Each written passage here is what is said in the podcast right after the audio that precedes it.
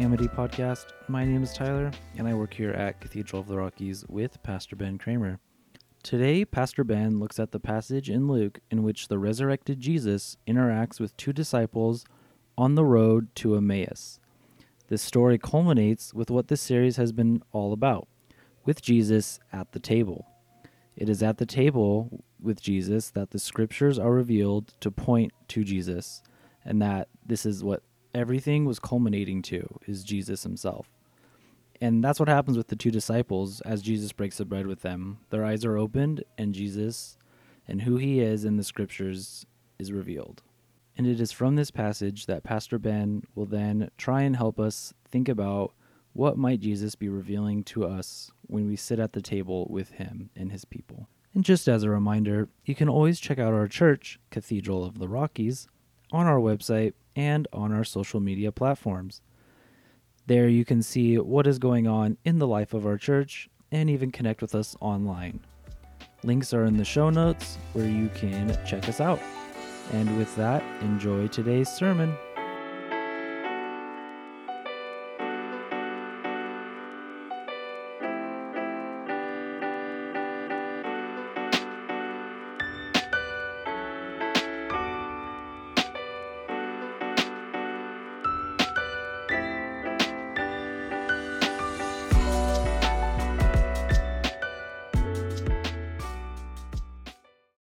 At Luke chapter 24, 13 through 35. Again, I want to remind you of the question we're thinking about today. Um, what expectations do you have of your relationship with Jesus? What expectations do you have of the future? What expectations do you have in your relationships with other people? I'm sure we don't, you don't have to live much life to know how damaging expectations can be on a relationship, right? If you have misplaced expectations, they can be quite harmful to whatever relationship that you're in, whatever relationship you value. Um, when you walk into a restaurant, what expectations do you have? Food, service, right? Um, when you when you go when you travel on an airplane, when you go into an airport, what expectations do you have? Get through that security line as quickly as possible, right? Right? When you walk into Target or Walmart or any grocery store, what expectations do you have? Be food on the shelves, right? Prompt service, maybe. But I, I, you can tell by the endless amounts of surveys online that people have a whole host of different expectations whenever they go to certain places. And as a pastor, I have to tell you, I, have heard numerous expectations of what service should be like as well from good, faithful church people, right? Um, I've, I've heard expectations over certain kinds of music or lighting or even the paint color on the walls, the kind of preaching that I do, the, the way that this, the podium is set up. People have certain expectations when they enter into church as well. Church is not free from our expectations.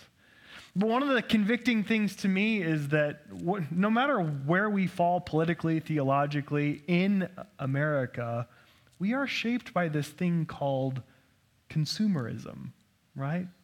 We are shaped and programmed to be consumers from the time we are little, right? All the advertisements can tell you that. So when we enter into worship, that's part, I think that's one of the major things that we have to unwire.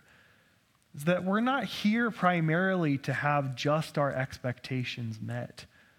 But what makes church and discipleship and following Jesus hard is that we have to allow our expectations to be challenged. And I don't know if you know this, but Americans love to be told what to do. We love it, right? That flag that with the, with the rattlesnake on it, it says, please tell me what to do. No, it says, don't tread on me, right? We, we Americans are kind of hardwired to resist being told what to do in any way, right? And it comes and clashes when we disciples, we want to come to Jesus' feet and say, What? Tell us what to do, right? And I, as a pastor, I want to come into this place, and that's my primary desire in worship. So instead of saying expectations in worship, what if we framed it as what's our primary desire? That's why I asked you, what needs do you want met? Because I want to be challenged and shaped and transformed by Jesus. so when you enter this place and you find yourself thinking, oh, that's not my favorite song, I'm like, well, maybe it's not Pastor Ben's favorite song either. but maybe we're looking at music because I know a guy who works here who puts blood, sweat, and tears into bringing music every Sunday for us. His name's Alex. And do you know he and I both approach music as saying, this is an avenue, not, not whether it's my genre or what I like about it or if I like the lyrics so much. This is an avenue that I can either choose to draw closer to Jesus in or make it about my expectations. Right? One of the big things, my dad grew up playing organ, and I, I can't tell you the difference in generations when it comes to the organ, right? I, I had a, someone from one generation tell me that that's part of what it sounds like to worship, and I agree and love that. Then another generation, Gen Z, said, I only associate organ with horror movies. Vast, vast difference, right? And one of the things that I respond is, I don't know anyone in my generation who knows how to play it, right? So, in response to why does everyone play guitar? Well, the guitar is my generation's organ. Times really do shift and impact music and all of those things. And so, when we are only locking ourselves, my I have not. I'm I'm in rare form today. My favorite genre of music is death metal. Imagine if I came into worship and said, "That's the music I want to hear." I refuse. I will. I don't draw close to God unless it's death metal. Would you guys all stay here with me and worship? No. And I also love bluegrass, and I want to see a death metal bluegrass band come out. Do that. That would be awesome, right? But every generation is different. What if they just loved Taylor Swift and they wouldn't worship unless it sounded like Taylor Swift? Alex can actually do a pretty good Taylor Swift, so. But I, I, belabor this point is because we can get so locked in into what we think church should be, what we believe worship should look like, that we don't allow our expectations to be challenged. My friends, the, if we want to be world changers, which I believe we all want to be world changers, right? We can't be locked into our expectations of what the world should look like because then we can't work together. Because I, as a white Idaho boy, have a very different perspective of what the world should look like than someone who's not like me, right? We need to work together, and that includes having our expectations challenged. And I hope that that's what worship is for us Christians.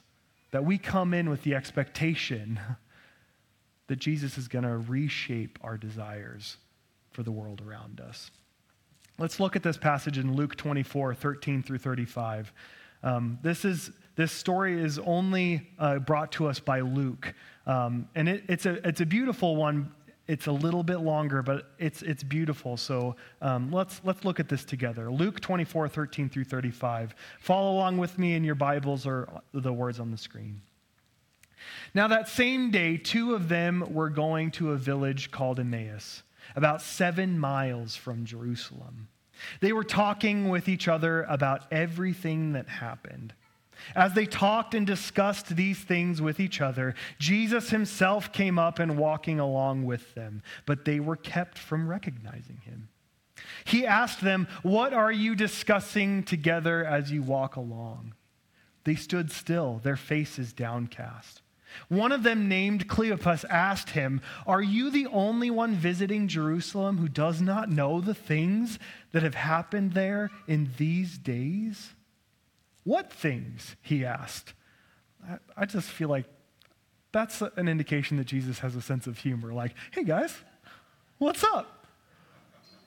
Are you the only one in Jerusalem who doesn't know? What things? Tell me more. About Jesus of Nazareth, they replied. He was a prophet, powerful in word and deed before God and all the people. The chief priests and rulers handed him over to be sentenced to death, and they crucified him. But he had hoped that he was the one who was going to redeem Israel. And what is more, it is the third day since all this took place. In addition, some of our women amazed us. The Greek says confounded us. Some of our women confounded us, their fellow disciples. They went to the tomb early in this morning while we were hidden and locked away, but didn't find his body. They came and told us that they had seen a vision of angels who said he was alive. Then some of our companions went to the tomb and found it just as the women had said, but they did not see Jesus. He said to them, Oh, how foolish you are, and how slow to believe all the prophets have spoken. Did not the Messiah have to suffer these things and then enter his glory? And beginning with Moses and all the prophets, he explained to them what was said in all the scriptures concerning himself. As they approached the village to which they were going, Jesus continued on as if he was going further, but they urged him strongly, Stay with us for it's nearly evening. The day is almost over. So he went in to stay with them. When he was at the table with them, he took bread, gave thanks, and broke it, and began to give it to them. Then their eyes were opened, and they recognized him, and he disappeared from their sight. They asked each other, Were not our hearts burning within us while he was talking with us on the road and opened the scriptures to us? They got up and returned at once to Jerusalem. There they found the eleven and those with them assembled together and saying, It is true, the Lord has risen and has appeared to Simon. Then the two told what had happened on the way and how Jesus was recognized by them when he broke the bread. The written word of the Lord. Thanks be to God. I love how it was getting dark. They stayed. They urged Jesus, it's almost end of day. Come and stay with us. And as soon as they found out it was Jesus, it didn't matter to them that it was the dark of night. They returned back to Jerusalem with their hearts on fire for what Jesus had revealed to them in scriptures. Can I ask, when was the last time you felt like your heart was on fire when you were reading scripture? John Wesley, the founder of Methodism, that was his conversion experience. That's how he described it for himself. My heart was strangely warmed. And he was reading a commentary by Martin Luther on Romans. I just say nerd. Like, if your heart's not set on fire by a commentary, right? But again, there's power there when we interpret it through the presence of Christ.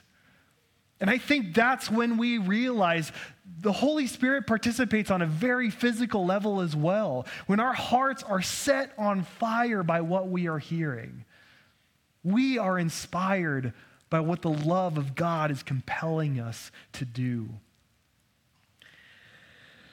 As with every biblical passage, this one is so full of symbolism. I'm sure you caught on some of those aspects as we were reading through that today.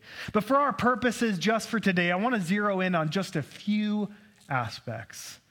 To set the stage, we must remember that this event, which is only depicted in Luke's gospel, takes place after the resurrection. They just said it's three days after all these events took place. And I always try to remember what it must have felt like for those disciples on that day. Like the two that in this passage traveling down this road, to have been with Jesus for years, only to watch him taken, betrayed, and denied and killed the way that he was.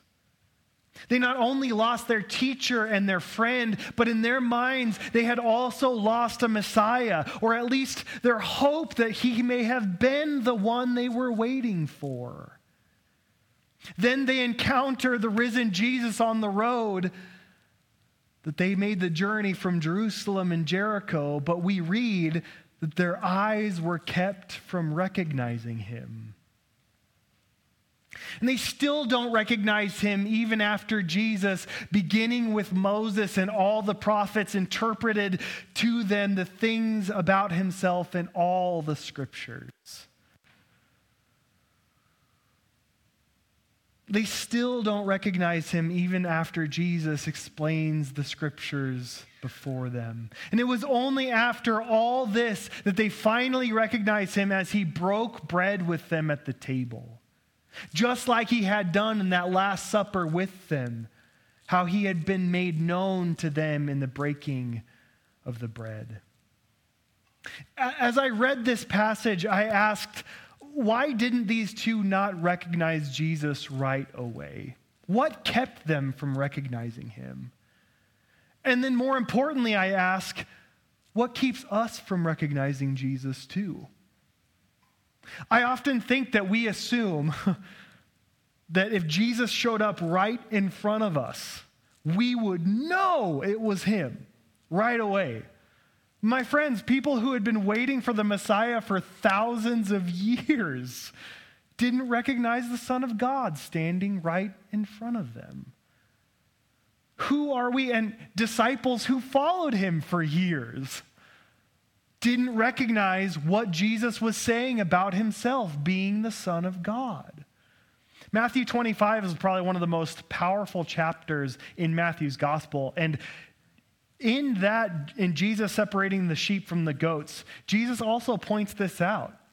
He says, For I was thirsty and you gave me something to drink. I was hungry and you fed me. I was naked and you clothed me. And what were the, the, the sheep's response?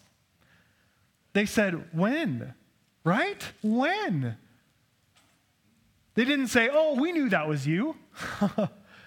Jesus said, Whatever you did for the least of these, my brothers and sisters, you did for me. We get that same element in this road to Emmaus. He's a stranger on the road, and what did these two disciples do? Invited him in. They didn't know him from Adam, but um, They had no idea who this person was, and yet they still invited him in for lodging and a meal. They were literally serving Jesus unaware. So I think that's where our expectations first need to be challenged. I think we assume we would know Jesus right in front of us, when sometimes we need to be ready. We need to have our expectations reformed. I think one of the, the clearest lines in this scripture that helps to answer this question, why didn't these two recognize Jesus, is, is uh, verse 21. They said, We had hoped that he was the one to redeem Israel. We had hoped he was the one to redeem Israel. And I think this brings two things to mind for me right away. First, they are communicating how their hopes have been dashed. Luke tells us that their faces became downcast when Jesus asked, right? They are, they're incredibly hopeless and sad in this situation. Their hopes had been dashed because Jesus had died. The Romans were still in charge. The poor still needed good news spoken to them, and the religious elites still had their way. And Jesus was gone. Could their dashed hopes be part of why they didn't recognize Jesus? I know that when I'm hopeless and when I've been in moments of deep despair and personal loss, what brought me comfort before wasn't even recognizable to me anymore. Anyone else been there? Even my most familiar relationships seemed to be so different and distant to me, like they couldn't bring the same comfort to me anymore, like they were in a fog. Hopelessness and despair can be really disorienting. Could this be why these disciples were experiencing not being able to recognize Jesus? Their despair over losing him prevented them from seeing him clearly. I think that's such an important aspect of this chapter is that we acknowledge those moments of deep despair and how disorienting they are.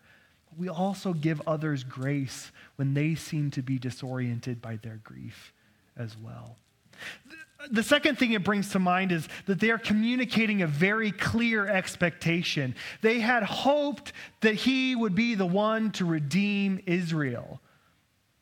What does that mean? Right?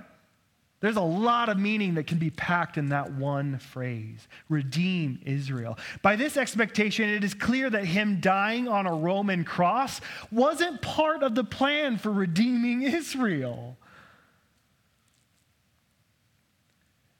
It wasn't clear what God was going to do if Jesus wasn't the Messiah to bring redemption in the way that they had hoped for. This expectation isn't just found here in Luke's gospel, but all throughout the gospels in the New Testament as well. The disciples' expectation of who they believe Jesus should be often made them incapable of seeing who Jesus actually was. Probably the most stark place we see this is when Jesus predicts his death for the third time. And Peter rebukes him for even suggesting such a thing. Never, Lord, Peter said, this shall never happen to you. Matthew 16, 22.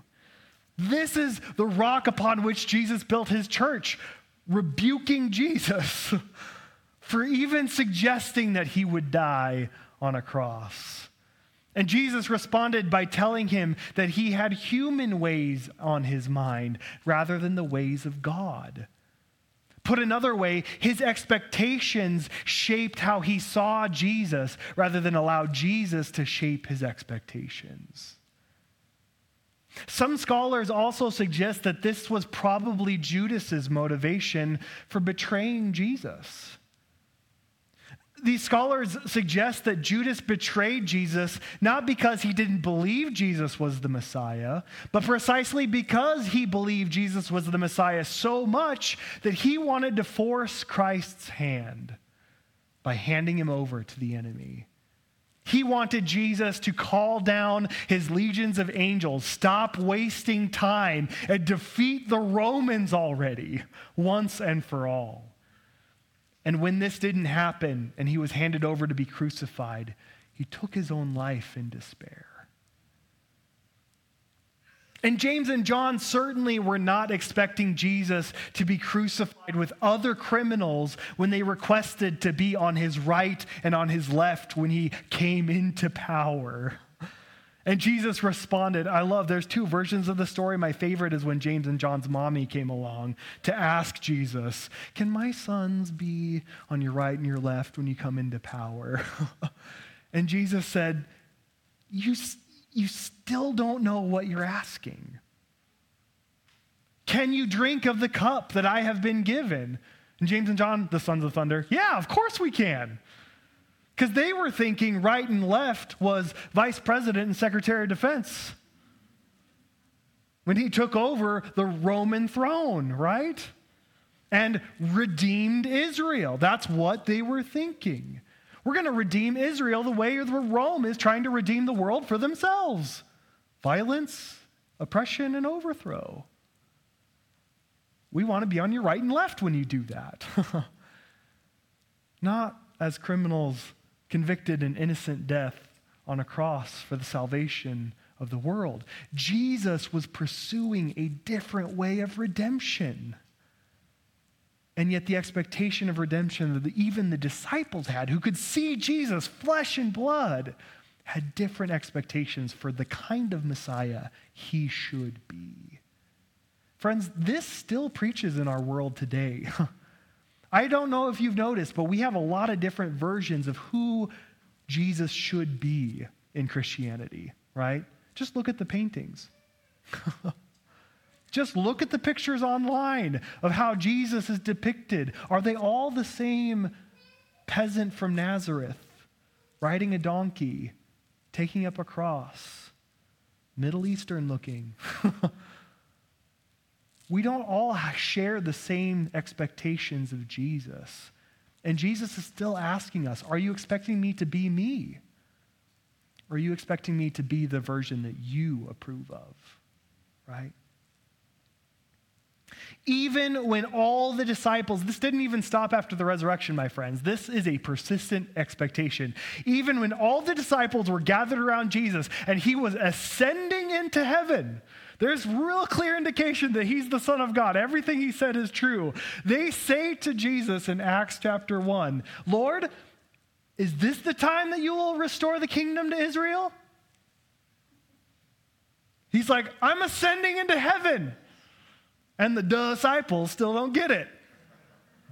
Disciples. Yeah, okay. Yeah, Alex, he just got it. Oh, man.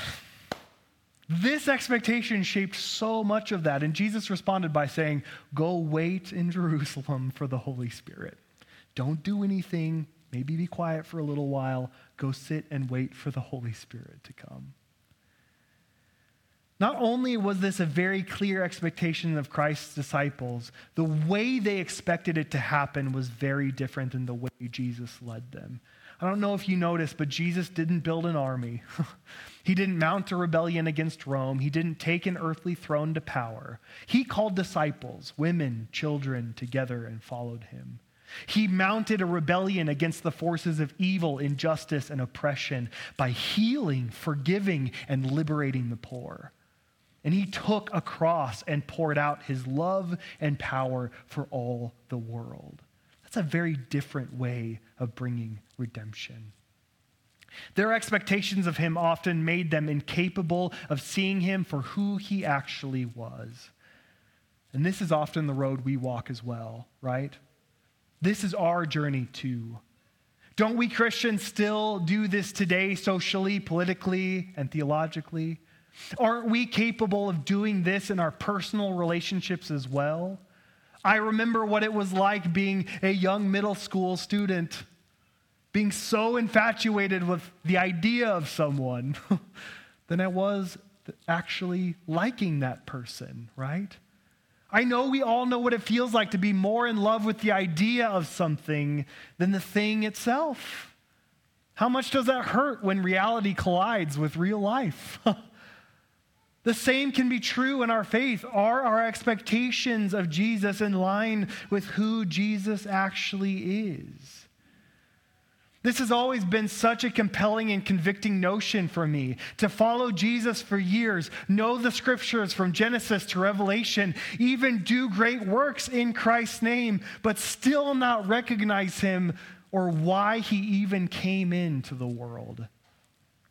Probably the most stark picture of this comes from Matthew 7 21 through 23, where it says, On that day, many will say to me, Lord, Lord, did we not prophesy in your name, cast out demons in your name, and do many mighty works in your name? And then I will declare to them, I never knew you. Depart from me, you evildoers. So, how can we no, how can we be clear that our expectations are in line with the person of Christ Jesus? I don't know. We'll see you next week. No, I, I remember reading those words and feeling deeply convicted, but also deeply scared. Like, I, if someone's casting out demons in Christ's name, I'm going to assume they know Jesus pretty well. But Jesus adds a wrench in that whole thought process. I remember reading these words and being so struck by the thought of seeing Jesus in the flesh like the disciples did, witnessing his miracles, hearing his teachings, and being amazed by his authority, yet making the mistake of interpreting all these things through my biases and my expectations rather than allowing him to change me. It terrified me to think that I could allow my expectations to be so consuming that not even the Son of God would be recognizable to me for who he was. And if even not even Jesus could break apart my expectations, how can I expect to see my neighbor clearly or even myself? In that moment, I remember making this commitment and it's a hard one to keep, but I still try to strive for it every day to make the commitment to always be open enough to allow my expectations to be challenged. Because I wanted to follow Jesus, not my expectations of Jesus. I wanted to love my neighbor, not love my expectations of my neighbor. I wanted to be able to love myself, not the expectations of myself. This is why I am so convinced that the revival that Christianity needs is a revival of humility. There was the amen, right? we need a revival of humility in our land. For only in humility do we allow our expectations to be challenged. Humility is taking time to form an opinion in a reactionary world.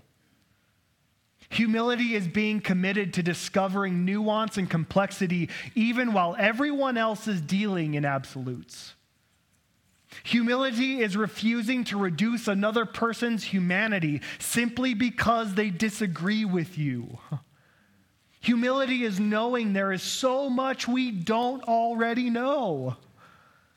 Humility is being comfortable with being wrong because being wrong is an opportunity to grow more truthful. Humility is valuing others above ourselves, not looking to our own interests, but each of us to the interests of others, as Paul says. Someone once asked me a question that has stuck with me ever since What do you want more than to be right? What do you want more in this life than to be right? My answer is this I want to be truthful more than I want to be right. Because if I am only working towards being right about everything, I'll just see everything as a debate and dismiss things that contradict my rightness, no matter how truthful they may actually be. But if I desire to be truthful, I will be comfortable with being wrong because being wrong is an opportunity to grow and become more truthful, to deepen my understanding, and to move forward more wisely. But if I'm just concerned about being right, I will never allow myself to be challenged. As someone who wanted to just be right for the majority of my life, I finally noticed how little I was actually listening to other people when my concern was to be right. Trying to shift my desire to be more truthful, I find that I listen and want to learn a lot more now than I ever have before, especially over things that matter. I think this is why our passage ends the way that it does today. How are we to recognize Jesus beyond our expectations? Well, the disciples finally recognized Jesus when? In the breaking, the blessing, and the sharing of the bread and the cup. The meal where he said, This is my body broken for you, and this is my blood poured out for you. A meal that whenever we Christians partake of it, we are doing so in remembrance of Jesus. And what are we remembering? We are remembering the love that led him to the world, that led him to the cross, that brought about resurrection in the world, the love that led him to the poor and the vulnerable, the love that led him to us. It is only through this love that we will understand the scriptures, that we will understand God's way of redemption and salvation, that we will ever understand the gospel message of Christ. The heart of this for me is for those of us who seek to be disciples of Jesus, that we allow his love to shape our expectations rather than allow our expectations to shape what we think about his love. Only through that love can we see the redeeming, healing, reconciling power of the resurrection. Only through that love can we hold on to the hope that death will not have the last word over us. My friends, when you have that love, when you have that hope, when you have that faith, it changes everything, even our expectations. So, my prayer for us today is that our expectations will be rooted in that love, that we recognize Jesus. Here's some reflection steps for you this week. I only have two for you today because I feel like they're heavy. what do you want more than to be right? Write that down somewhere. Put it on the fridge, the mirror when you wake up in the morning. Ask yourself this question. Ponder it this week. Don't answer right away. What do you want more than to be right? So we have a lot of things that we are very passionate about. but do you want to be right in them the most, or what do you want the most out of those things? Contemplate that question this week. And lastly, what are your expectations of those you love? Let me clarify those you love. Those you love are not just your spouse, your close friends, your family. Those who you love include you, includes Jesus as well. And your expectations shape those relationships, right? And misrooted relationships, when they're not rooted in trust and love, they can really bring harm, especially to ourselves and to other people.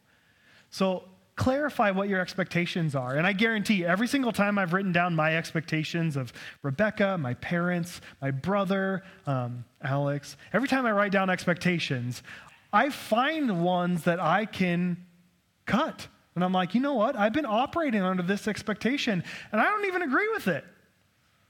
But you can get into a habit of those expectations. That's why it's so important to be aware of them, because then we won't recognize it if we're not aware of our expectations. So make a list. What are your expectations? Maybe pick one relationship. Maybe it's just your relationship with yourself, your relationship with Jesus, or someone that you really care about.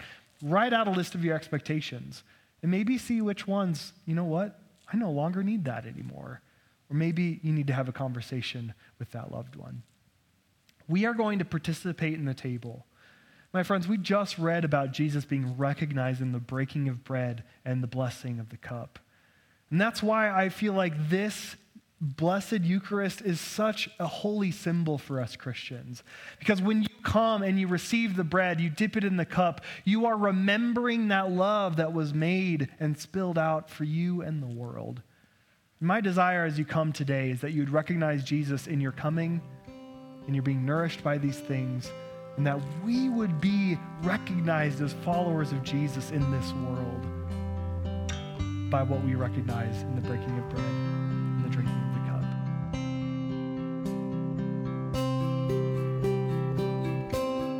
Thanks for listening today.